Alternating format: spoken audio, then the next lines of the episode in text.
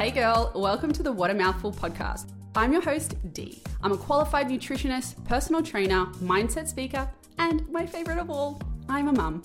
Living your best life doesn't have to be a grind, and I'm going to show you how to achieve a healthy mind and body. And if this episode speaks to you, give a sister a five star review.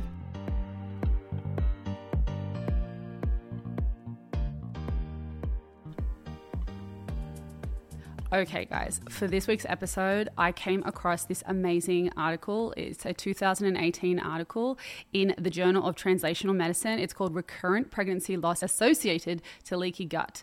And it really made me think of my own experiences with leaky gut. And then I thought, who can I get to, to talk about this with expertise, with an equal passion for reproductive health, to really help me highlight how important gut influences our reproductive health. And so I have the amazing Steph Lowe. Welcome, Steph.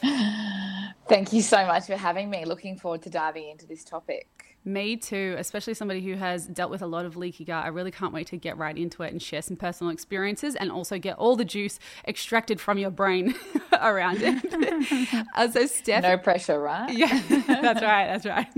So, Steph is a clinical nutritionist for 13 years now, a mentor for other nutritionists and health coaches, and a fellow mom and a podcaster as host of Health, Happiness, and Humankind. I think you're up to like 300 episodes now. Is that right? It's pretty crazy. Um, yes. We've been going for a long time with um, weekly episodes. Yeah. Gosh, it's wild to think that that's, you know, that's how many conversations you've had with, you know, such an array of amazing people, isn't it?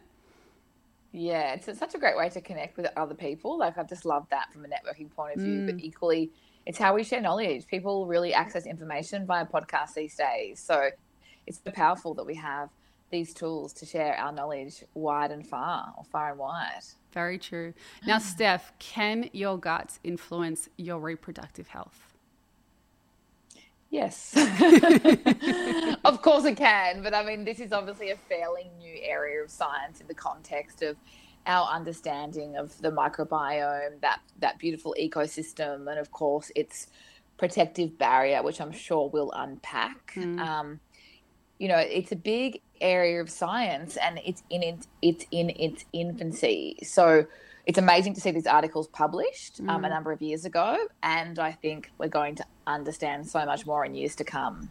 Yeah, absolutely. And look, what we decided to do today was to really zoom in on one aspect of gut health and how the gut can influence our reproductive health. Because obviously, it's not going to be just leaky gut that is going to be the make or break, or the reason why you're, you know, you may experience a miscarriage, or the reason why you may have some level of infertility. So, but we just really want to zoom in on one area, especially because you know, leaky gut affects so so many people. I was going to say almost everyone and i would even argue maybe almost everyone or close to anyway especially especially with some food choices but mostly due to stress right? Mm.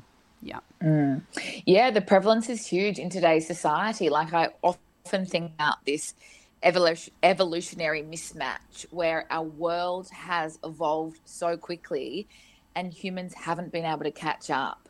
So we are in this constant state of fight, flight, or freeze, all that sympathetic overdrive.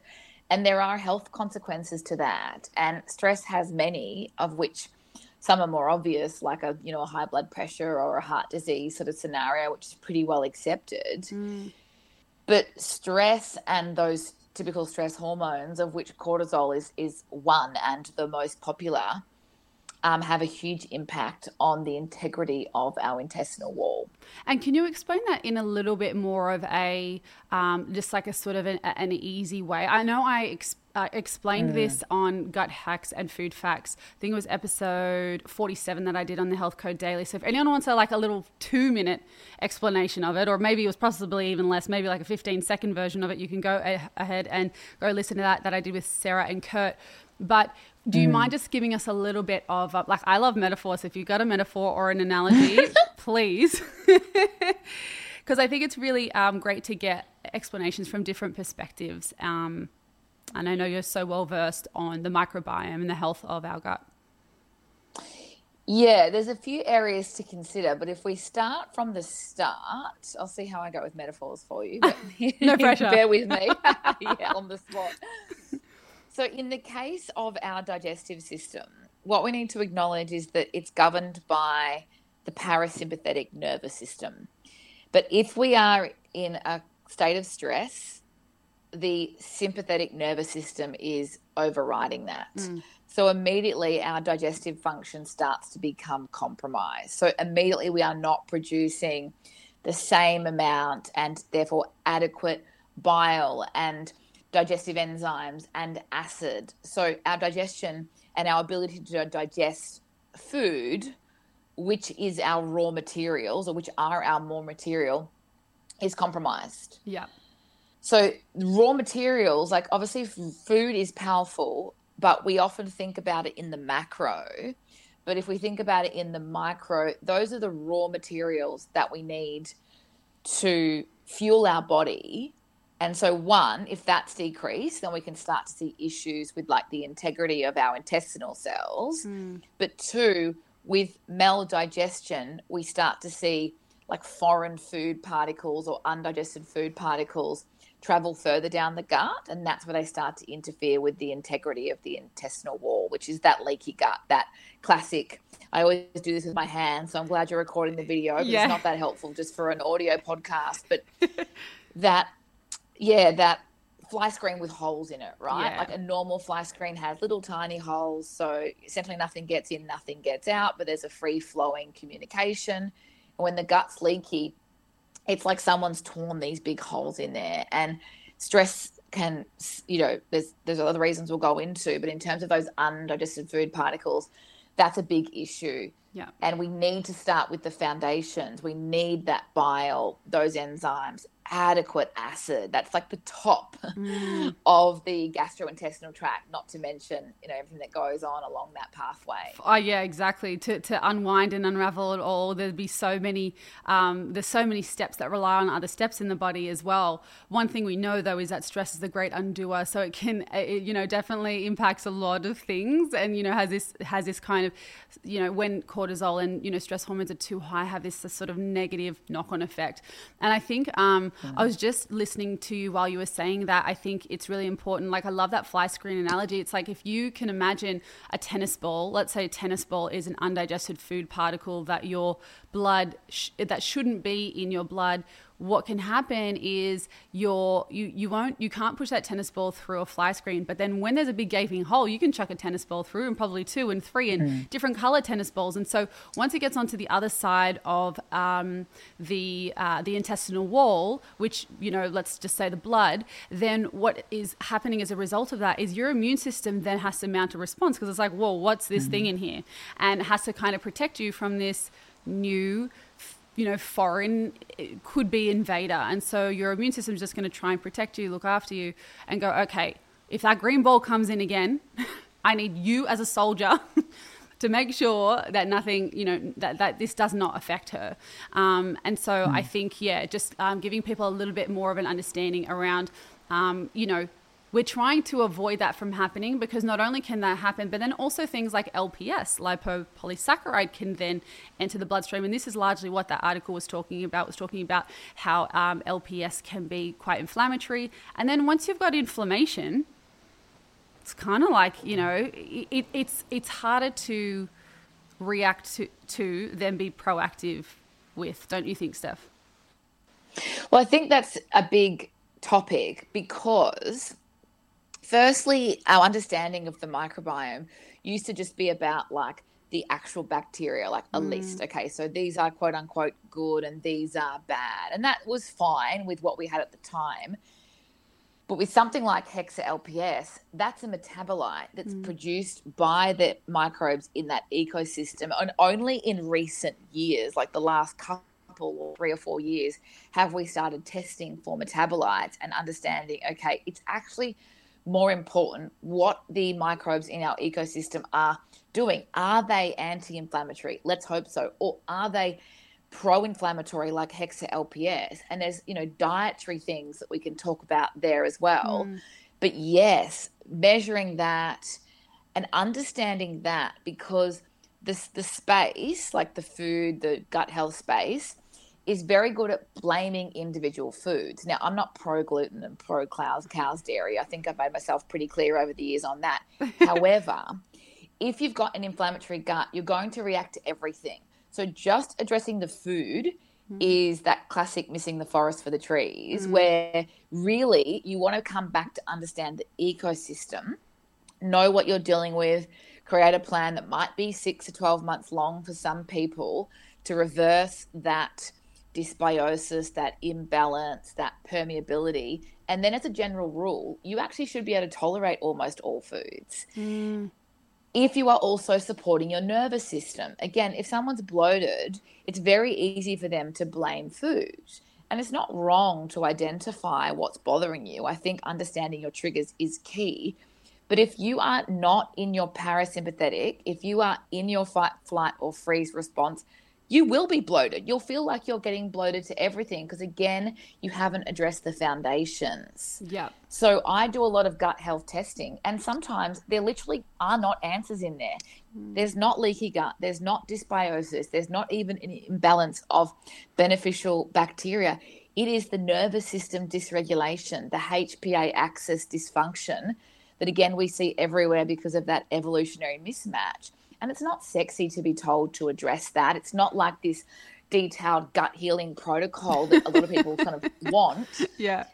But it can be that final realization where I'll never forget this mentoring student of me, uh, of mine, said to me, "Oh, I've just finally realized that it has to be stress. I've done all the testing and everything's great, mm. or even like you know more than great for someone who eats whole foods and has lived and breathed this for years that testing is still so powerful to realize okay, well, all signs point to X. Fix your nervous system, mm. which then looks at the gastric secretions that I've been mentioning about, which is, is actually very basic and foundational, but often neglected because we live in this magic pill, quick fix kind of sexy world of social media and you know access to information of course yeah I, I find it so like it's so frustrating because I see all these other people, you know, talking about, you know, three foods that will heal your whatever it is, or, you know, this one thing. And it's like, mm. yeah, but in context, those individual foods are not going to make or break a person. You know, I, I get, I, you know, I, I feel like it's very this is why I love podcasting because I love to really like flesh it out and talk about it. Like, yes, these mm. three foods are all high in, let's say, you know, omega three fatty acids, and you're trying to up in general, in general, your omega three fatty acids as an example. But you know, I feel like people are just so, but people love that, which is also the frustrating thing. Mm. That's what people want to see. It's like hard to sell, you know, hey, the basics are important. Let's reduce our, our stress. Let's just focus on eating a, a, a diverse range of of real food. Like, you know what I mean? It's like, because yeah, I, I, yeah, I feel like a broken record a lot of the time, but I feel like testing is really helpful. Do you, um, what, what's your sort of go to test? And do you test for leaky gut at all, or can you usually mm. tell with signs and symptoms?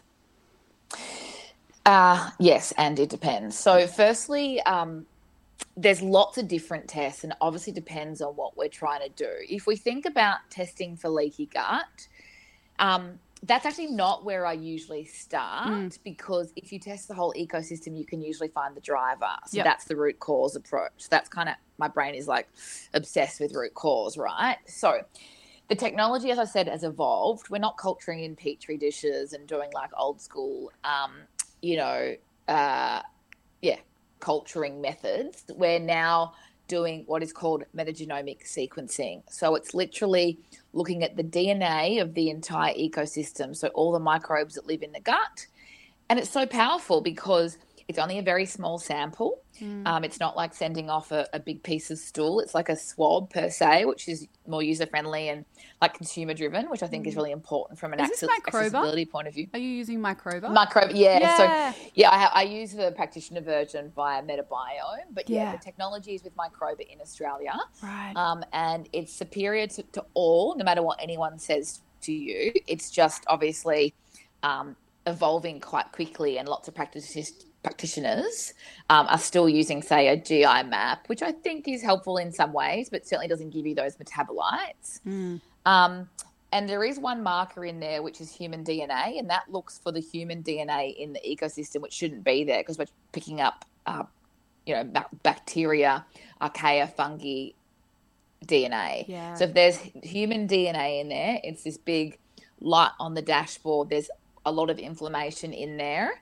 Take action. It doesn't confirm or deny a leaky gut, but usually, if someone has high inflammation, that's obviously where we start our protocol. Mm. Um, and then you can go on to suggest urine testing for leaky gut. And that's my preference. It's a six hour urine test that looks at um, the sugars, so the lactulose, and mannitol recovery in the urine after drinking the solution and the malabsorption that can, that can occur if there is a permeability issue. So they're separate tests. So it kind of depends yeah. on the client and the budget and the circumstances. Mm. I don't like to over test. Mm. I think, mm. especially with the metabiome, you pretty much have, if there's an imbalance there, you've got your answers and yeah. then you've got at least a six month um, plan yeah. of action to, to rebalance the ecosystem. Do you like to use um, like zon- zonulin blood testing at all? It's actually not the most accurate, which is really interesting because there's lots of practitioners that love the GI map. That's mm. the complete microbiome mm. mapping by Nutripath or yep. RN Labs or whoever it is. Um, we call it the GI map. Yep. A lot of practitioners love that because it's got those functional markers in the in the top, which I do love in terms of understanding um, the function of the gut and certainly inflammation and their relationship to the immune system. But zonulin is not the most accurate reflection, so I don't actually use a GI map for that reason. Yeah, I like those functional markers, so I can't. I personally would like to see that plus a microba as my perfect stool test or mm. microbiome test. It doesn't actually exist at the moment some practitioners want to order both, but that's like eight hundred dollars. It makes me feel uncomfortable, so I tend to not operate that way. Yeah. Um, but yeah, I think the the leaky gut test is I can look it up, but it's it's it's not the same. It's not as expensive as say a microba, which is three forty nine, mm. or a GI map, which is similar, like three sixty. So, you know, again, it's really individual. Um, but I just think we need to be mindful of how we interpret zonulin.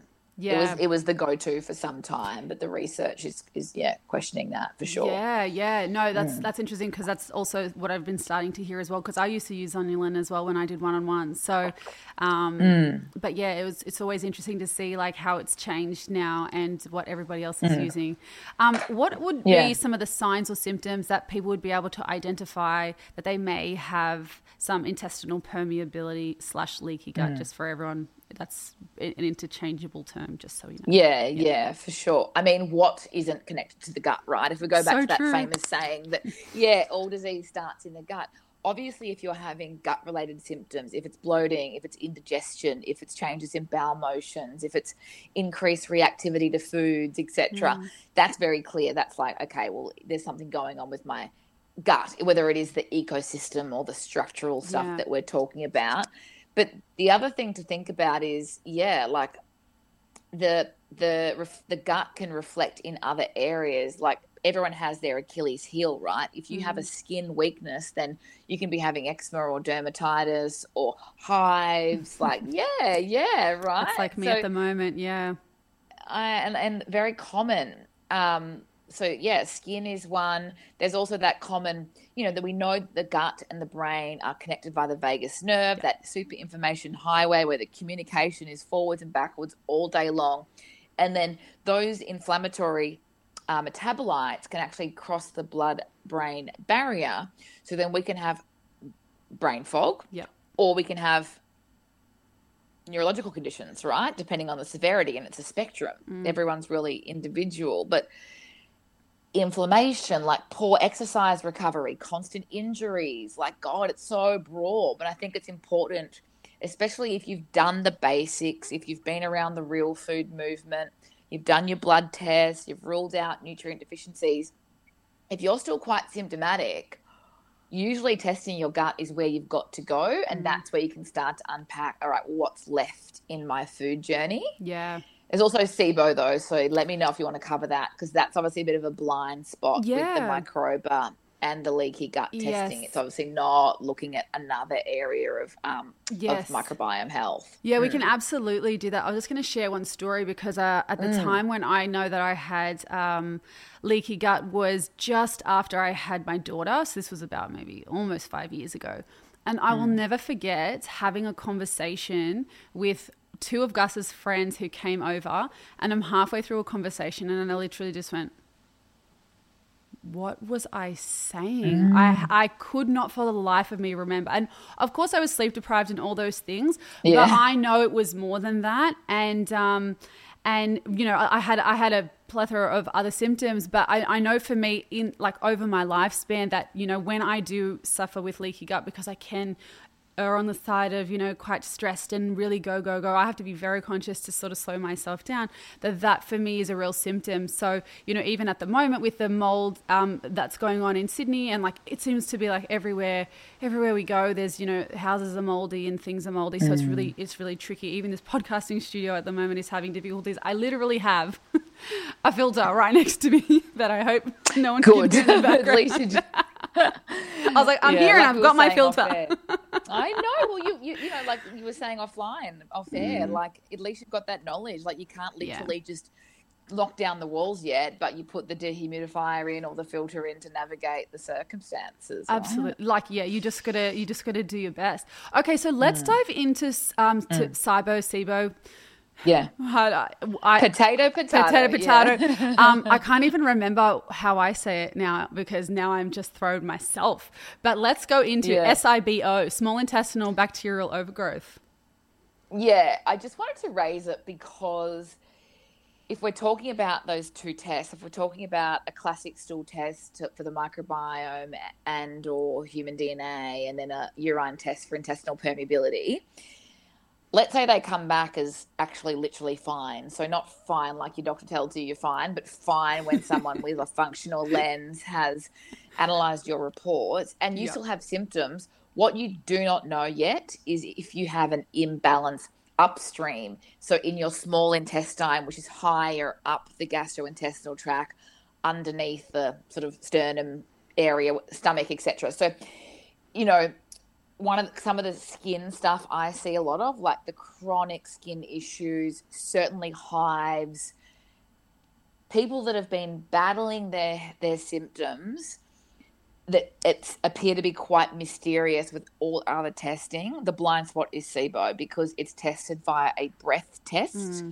especially with microba or the metagenomic sequencing because it's a swab. It's the very lower colon, so right at the hmm. bottom of the gastrointestinal tract. In no way is it looking at the bacteria in the small intestine. So sometimes we do need to accept that we haven't got the information from those first one or two tests that SIBO is sort of where we're going to be investigating.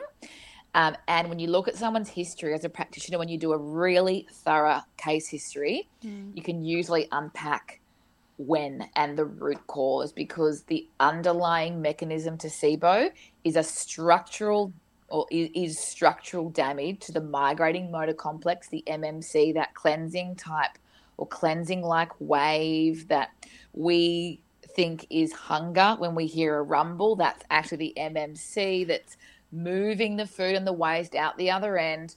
Um, and if someone's had food poisoning, trauma to the abdominal area, like an appendix removed, a cesarean section, a car accident, if they've had, yeah, other surgery like endo through the belly button, sorry, endo removal, like um, laparoscope through the belly button. Yep.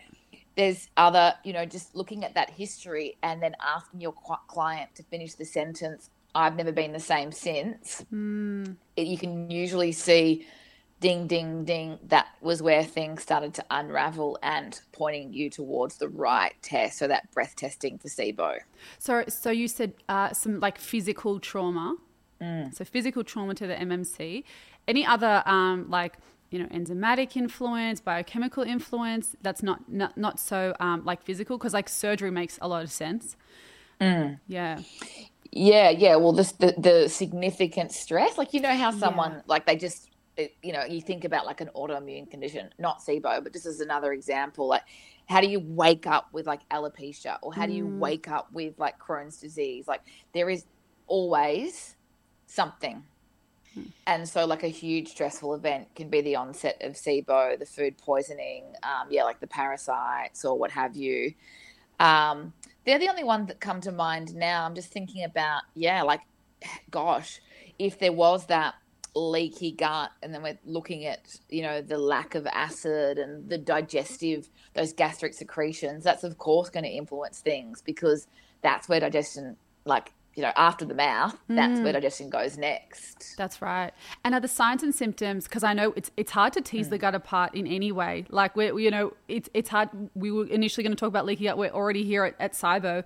You know I we've know, already it's mentioned like yeah we've already mentioned like the microbiome, the actual bacteria itself. It's very hard to sort of tease out and separate. So, um, are the signs and symptoms? Are there are there hallmark signs and symptoms for SIBO that wouldn't Hmm. where you'd be like that is definitely SIBO. and and well. Not definitely, but you're like that is ninety nine percent SIBO. Yeah, you can get pretty close again with thorough, um, like a thorough case history as a practitioner. And from a gut perspective, they are often upper symptoms, right? Because of the, the location issues. So it's often rather than say bloating lower down, it's bloating higher up, or Yep. reflux, or indigestion, or heartburn. So they're more obvious.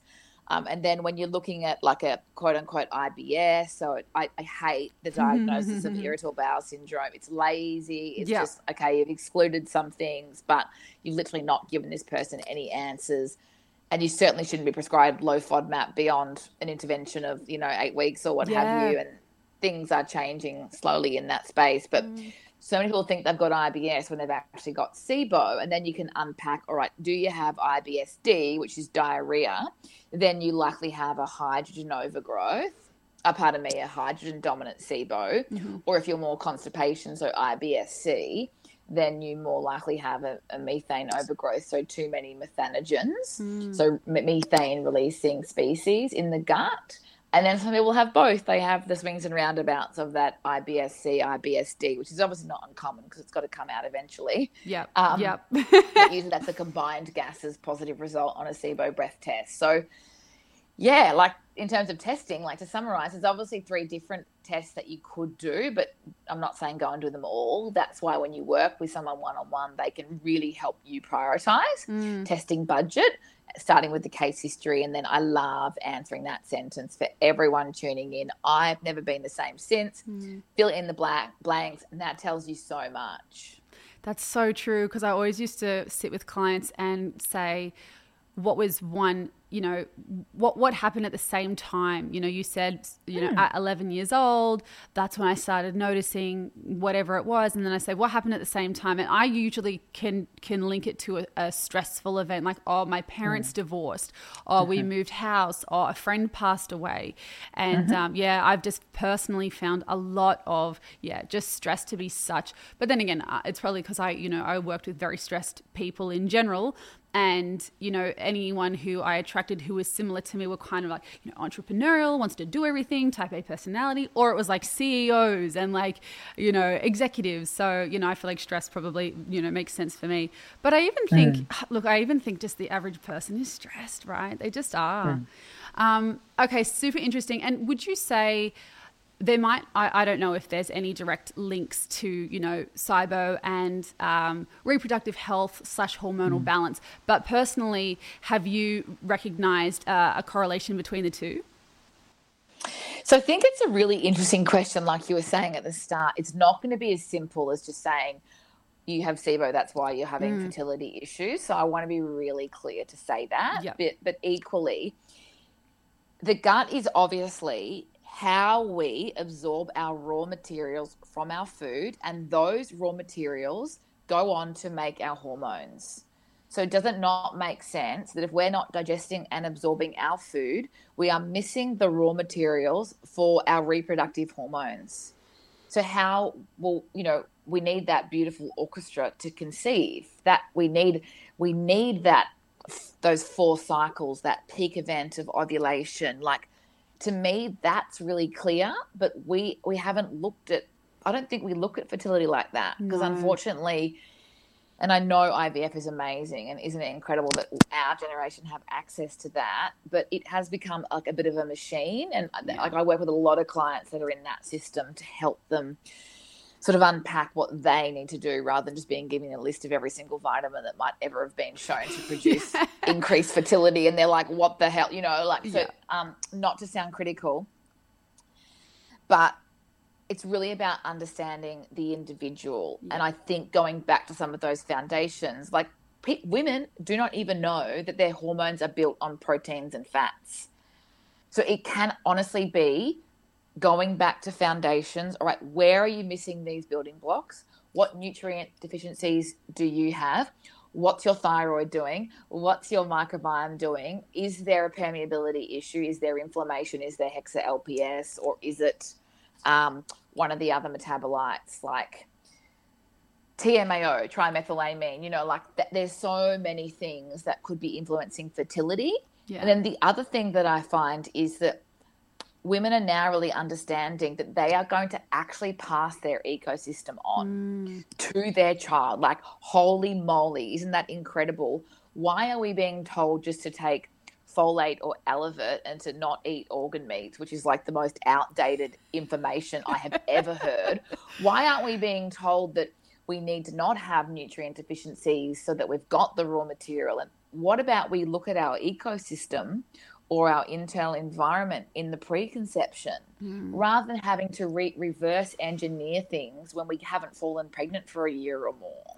It's reactive, it's back to front. I agree wholeheartedly on that. And as much as people might think, oh, but that's so simple, like a nutrient deficiency, that's so simple. Or, you know, this digestive juice, you know, making sure that you have, you know, uh, the right amount of stomach acid, the right amount of enzymes. People think that that is so simple and so basic because it's got to be this, like, it's got to be this medical drug or this yeah. intervention, mm. but it's just not. And another thing, you know, that you mentioned, which I think was such a great thing to mention, was nothing happens in your body in isolation. So just mm-hmm. because you've picked up that you've got SIBO, for example, doesn't mean that that's the only thing that's going on. Because, like we're saying, we're even struggling to tease it out ourselves, you know, like talking amongst practitioners. And it's really interesting to see that, uh, you know, it's so great that we have specialists who specialize in one system of the body, who specialize in one syndrome, one condition, one mm. disease. But it's also really tricky because sometimes you get tunnel vision, and when you have mm. a hammer, everything looks like a nail. Mm-hmm. And so, you know, you get this one diagnosis, and you're like, well, that's my thing. I have SIBO, and you know that, that, you know for the rest of my life i just have to eat like you said eat a low fodmap diet which is what so many people do and they just live this life mm. of restriction which is so unnecessary. And then, in my opinion, restrictive food diets definitely like lead and and um, increase the risk of things like eating disorders because people get fearful mm. of certain foods because of how they've it's made them feel in the past. Absolutely. Yeah, it's really um isn't it it's it's kind of sad like watching it from a practitioner point of view you, you, when you see people's journey or even when they come to you and you just think oh i could have saved you from all these years of suffering had you had you only known or seen this other perspective yeah, I think it's a cultural thing. I think you're right. We've overcomplicated. And you mentioned earlier about those like three foods that will heal your gut or whatever. Like that's the world we live in with social media being 15 second snippets. And yeah. so we have to acknowledge that's what social media is. If we're getting a lot of our information there, that's why we listen to a podcast where it's an hour or more where you can really understand like the nuances and mm. the foundations. And this is what I spend my time on. Like I'm in clinic two full days a week and mentoring students and always we're like getting out here thinking about you know something some supplement or something like do i need to take progesterone or whatever it might be? Let's come back to those basics. Like you were talking about sort of your personality and the clients that you attract. You would know about the pregnenolone steal. Like i'm yeah. obsessed about this concept. Like yeah.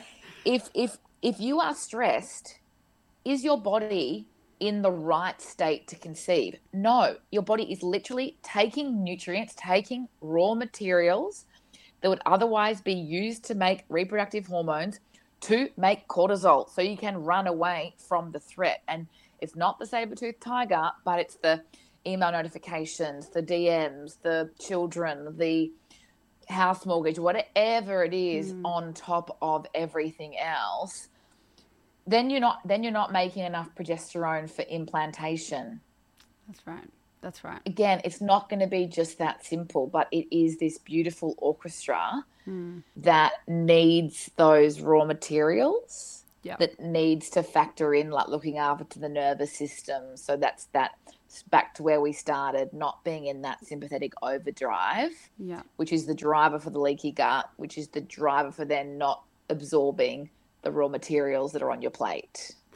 And I love that the parasympathetic nervous system is referred to as rest and digest. And I always say to people, you have to rest first. So take your three mm. deep belly breaths before you try and put food in your mouth because you're not going to digest it if you're stuck in a fight or flight response. If you're stressed out, your body's not going, oh, perfect time to spend all my energy mm. metabolizing and digesting this food. No, your body's going to go, where's that tiger or the proverbial tiger, you know, um, and, and, and, go, okay, run away, um, protect yourself. So, you know, I think it's, uh, it, it, I think we, yeah, we miss these.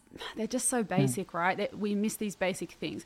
Now, for somebody who is experiencing either leaky gut or SIBO, mm. Um, mm. or they just definitely know that they've got some gut issues, some gut symptoms, then can we get a little checklist? And it can be, you know, a variety of different, you know, things, whether it's supplements or foods or mm. lifestyle interventions, just like maybe you know, three to five things that people can really focus on that are specifically targeted for sort of leaky gut SIBO as, as like a little bit of a treatment plan, like a little snippet from Steph. Yeah, like that, I would treat them quite differently, yeah. actually. Okay, so if great we just to know. start with, yeah, if we just start with leaky gut, um, yeah, like I agree with you. Like having a little list of like food behaviors, which it does involve the breath, to me is key. Like I cannot tell you how many people that have come back to me after a decade of gut issues, and they're, they're all gone. They don't even need to do testing. Like it's it's not crazy, but it's like so powerful to see yeah. in clinic time and time again. So yes, but like that's boring. So I'll I'll make sure things are a little bit more sexy for you as well, Dee. Um, no, we like basics. we like basics. Yeah, of course, of course. I know, I know. But but but like with the permeability issue, like we do have to talk about gluten, of course, when we look at Alessio Fasano's work mm. on zonulin. So yep. that's where obviously that test came from yep. that we were talking about earlier. But the protein in gluten gliadin has been shown to interfere with the intestinal wall and cause the fly screens to have those tennis ball size tears in them to a degree. And so we have to acknowledge that in it for a period of time, um, gluten is not going to be serving us. Mm. If we take a real food approach though, and we look at whole foods and food how they come out of the ground off a tree or from an animal, which is a personal preference, of course, then we actually are almost gluten free anyway. Mm. So I like to look at it through the lens of whole food, that low degree of human interference, that high degree of nutrient density. And then some people need to get a little bit more particular around, okay, let me take out the extras, the soy sauce or the Vegemite or the beer or whatever it is for um, a period of time while we're healing the gut. And we also need to look at A1 casein, which is cow's dairy. Yeah. Now, I don't love cow's dairy for lots of reasons. Like a lot of the work that I do these days is actually in heavy menstrual bleeding, so HMB, uh-huh. and there's common drivers to what we're talking about today because in some people, A1 casein creates the pro inflammatory cytokine BCM7, and it's this bomb that goes off. So it can cause mast cell activation and mm. increase histamine, yep. which is a driver for a lot of hormonal issues and symptoms that I don't think a lot of people are aware of. And then equally, when the um, immune system is overactivated, that is obviously a big part of that leaky gut. Mm. The body is kind of at war with itself, unfortunately. Mm. Um, so cow's dairy is another one that is really important to consider. Now, the similarities to those two, back to SIBO, is that I use um, what is Nirala Jacobi's protocol. So she's like the SIBO expert in Oz, and the protocol is for a period of time where you are doing lower FODMAP and specific carbohydrate diet. So it's a yep. bit of a combo of taking out those foods that otherwise feed the overgrowth in the small intestine. Yeah. And so wheat and dairy are out anyway, right? Yep. So that's the common denominator. But SIBO, you do need to get more detail because those FODMAPs and then some of those specific carbohydrates, um, unfortunately, can perpetuate the symptoms whilst you're going in there and rebalancing that ecosystem with your herbs and mm. biofilm releases and probiotics and things like that. Mm. So there's certainly common denominators. Uh, and then everyone's heard about, you know, bone broth or glutamine. I think that's a really beautiful sort of nutrient or nutraceutical, but bone broth is obviously glutamine, gelatin, collagen, so that's going to seal the gut, mm. repair those holes in the fly screen. And there are vegan ver- versions which are not going to be as comprehensive. Yep. That's sort of accepted, but you can do like, you know, certain powders like a Gluta-Genix or a glutamine based product, aloe vera to soothe the inflammation, inflammation, zinc for mm. healing digestive integrity. So you're probably working with a practitioner by this point in time. Yeah. So you'll get the right thing prescribed to you. Can I pause but you there and that, ask? Yeah, go. Mm. Sorry about bone broth. What if you're having trouble with high histamines? Yeah, so it's definitely a tightrope, and that's where you've got to consider that anything that's long cooked mm. is going to be high in histamine. Mm. It's why some people have problem with leftovers that have been in the fridge for a couple of days. So that's on our radar as well. Um, good news is if you're cutting out gluten or wheat and dairy, you've dropped your histamine like significantly. Yep. And then if you're bring, taking out alcohol as well, which you should be if you're doing a gut healing protocol, I hope that goes without saying, your histamines are down again. So you don't need to cut out all histamine. You definitely need to acknowledge what you're having every day in high loads that drain the bucket when you drop the histamine out. But if someone's like pretty sort of unwell, then yeah, broth isn't going to be the best option. We have to do short cooks like a GAPS protocol or a mm. gut and mm. psychology syndrome protocol where it's stock mm. and not broth. And mm. that's where supplements, where we're not obviously adding the histamine like a glutamine sup, can be really helpful. So it's a great point. Yeah, awesome. Thank you for clearing that up. And sorry, I interrupted you. Continue. oh, just the, the uh, we were talking about the sups. So where we got to with some of those tips, but yeah, SIBO's a lot more intricate. Like if you if you start to unpack this space, you'll you'll see there's a strong medical um, influence to using certain antibiotics like rifaximin, mm. which I'm actually not against. Bombshell. Can we just talk about this? Let me explain myself. sure. Firstly, I'm not I'm not into antibiotics. Like that's clear. Yeah. But the, if we look at if we start from what is the disappearing microbiota hypothesis, the reason why we have gut issues today starts in utero when our mum is spo- exposed to antibiotics.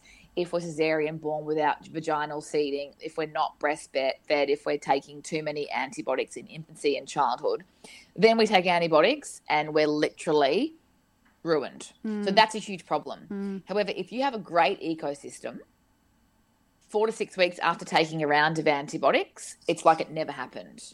So it's good to know this because some people need to take them. Mm. And isn't it nice to know that you haven't ruined your gut and all your years of hard work? So I think yep. that's really important knowledge. Yep. And then you mentioned eating disorders. Can you imagine what it would be like for someone who has a history of eating disorder to be given this huge list of FODMAPs, this huge list of SCD foods and portions and yeses and nos and green, mm. red, light. Like, no, that is not healthy. So, for some people, it's really powerful for them to say, you know what, I'm going to do this course of rifaximin, look at my herbs and my biofilms and my probiotics and an anti-relapse strategy, which is one of the big criticisms and say antibiotics alone because SIBO relapses. Mm. Um, maybe this is best for me.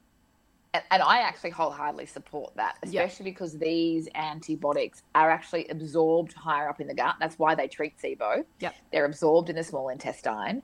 They don't go on to disrupt the microbiome in the lower colon. So Oh, amazing. Nuance, nuance, nuance, and actual clarity around information is really important. I, I really love that. And I think it goes back to, as nutritionists, we're, we're very much drilled into that you have to treat the whole person. You know, you can't just grab this little condition or this little one symptom and then just, you know, forget about the rest of the person.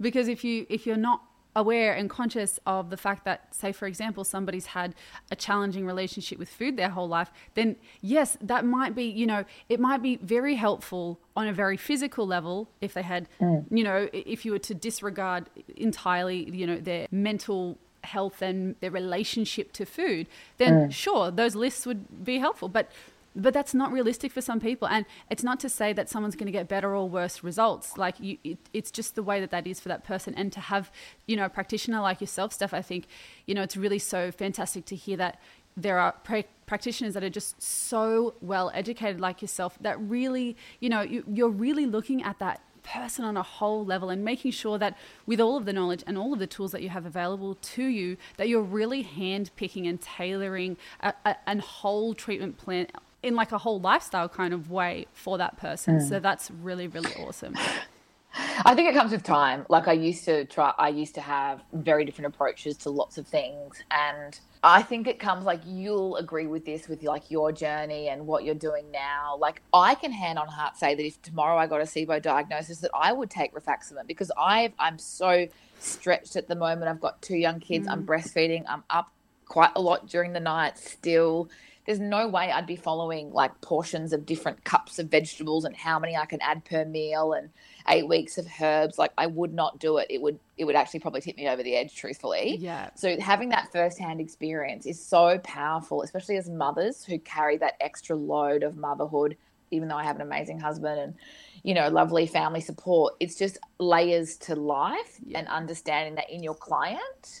And I do think firsthand experience with your own sort of health mm. um, challenges is powerful because you're not trying to give a client something that looks like a perfect protocol that can't be applied in their world. Totally, totally.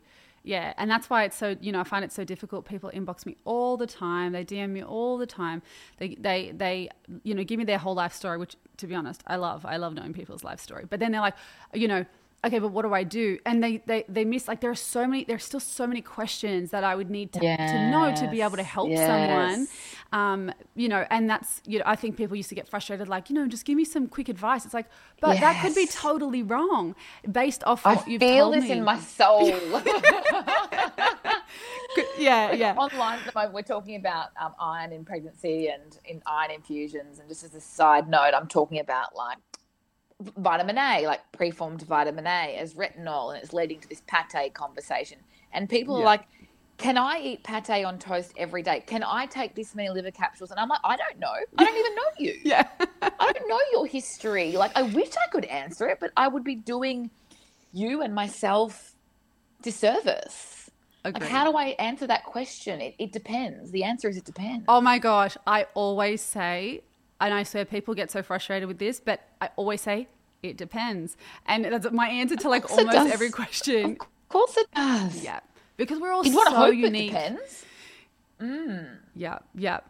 Now, Steph, let's switch gears quickly because I have this common question that I like to ask all of my guests, and I'm very intrigued. I want you to take, you know, take your time in answering this. What is a health hack that has been a game changer for you? Where do I start? um, oh, look, my personal experience is is quite different when it came to like what led me to say real food and actually eliminating gluten, which is where it started. But I do think we could acknowledge that um, most health conditions have a driver in, say, inflammation. Mm, and starting with something like real food is actually very simple and covers a lot of bases.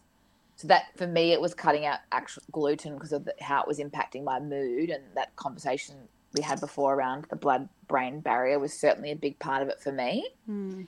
But for other people, it might be it resolves their skin, or it fixes their brain fog, or it helps them sleep at night.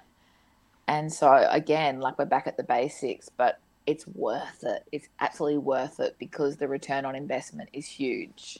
And I think for people who feel overwhelmed with the amount of information out there, mm. honestly, it's like, you know, as a practitioner, you could talk about getting in your micronutrients, making sure you've um, upregulated your digestive enzymes, avoiding high foods in this and lo- like low in that.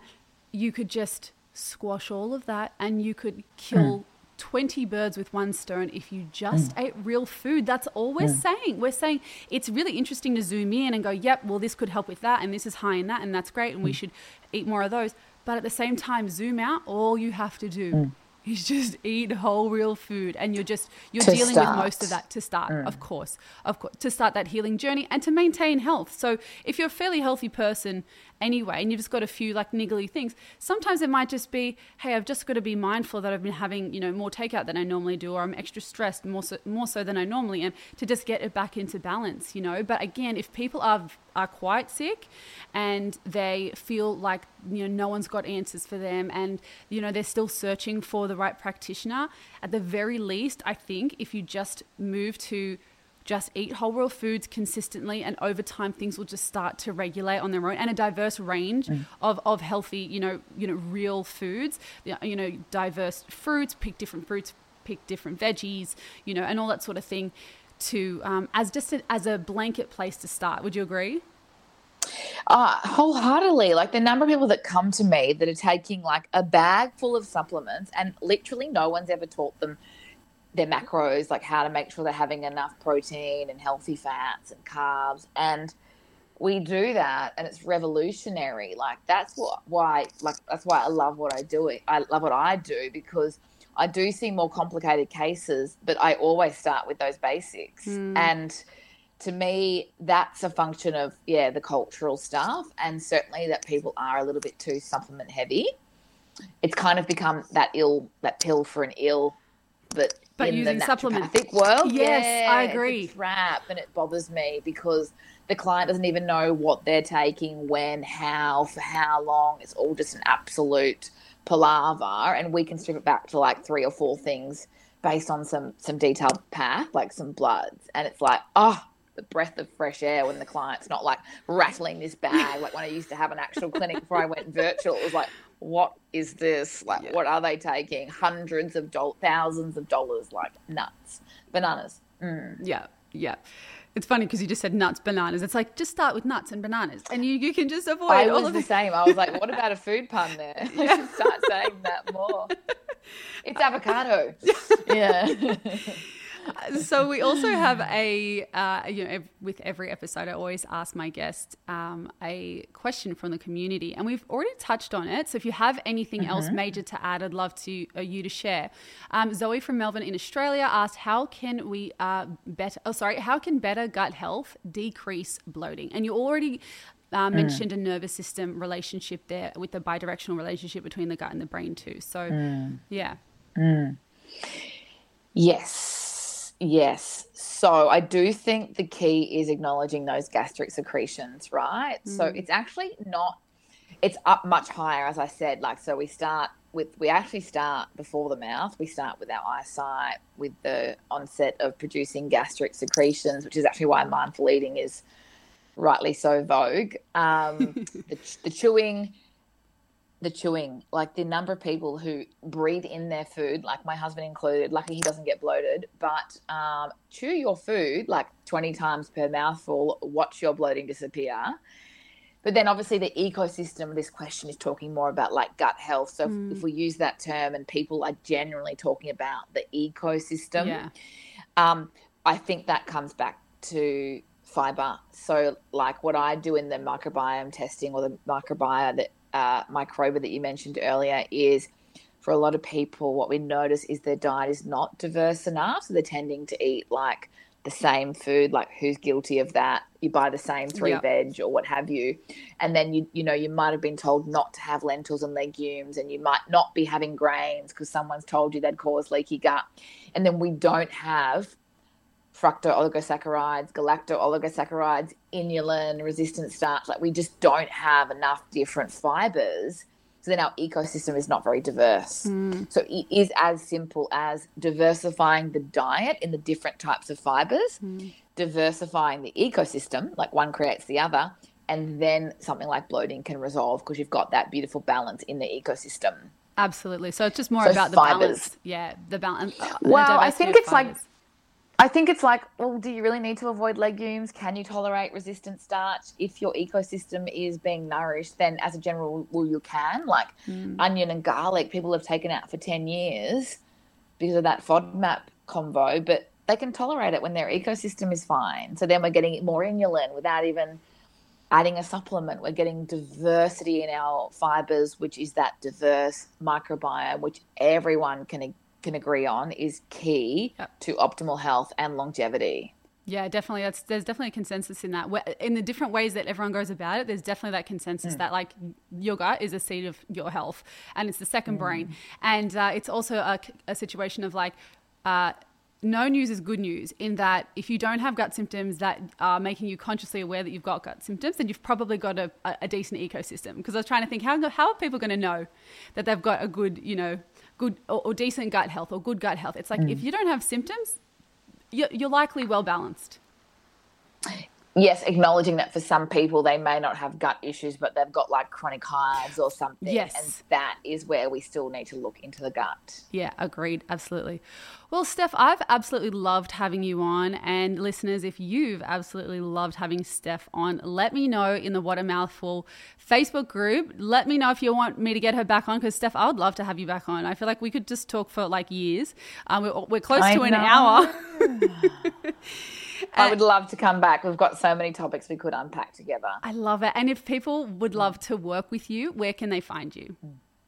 Yeah, my online home is thenaturalnutritionist.com.au. So you can find everything about me and my virtual clinic and bookings, yeah, via my website and links to social media and my podcast, Health, Happiness and Humankind. Amazing. Thanks so much, Steph. And I'll see you next week, guys. Bye. Thanks, Dee. Bye. If anything in this episode sparked a question for you, please reach out to me on Instagram at Dzabara. You're a legend, and legends leave five star reviews. Thanks for listening. Catch you next time on What a Mouthful.